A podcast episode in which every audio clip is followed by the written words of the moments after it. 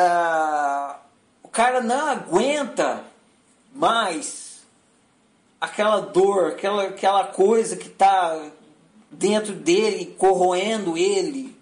É terapêutico demais você admitir.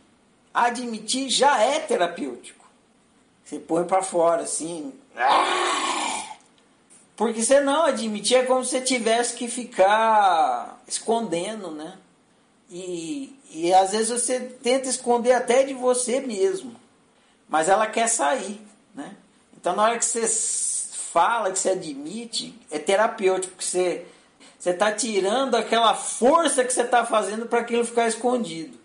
E aquela força que você está fazendo para aquilo ficar escondido faz você sofrer. Essa força em si que você está fazendo.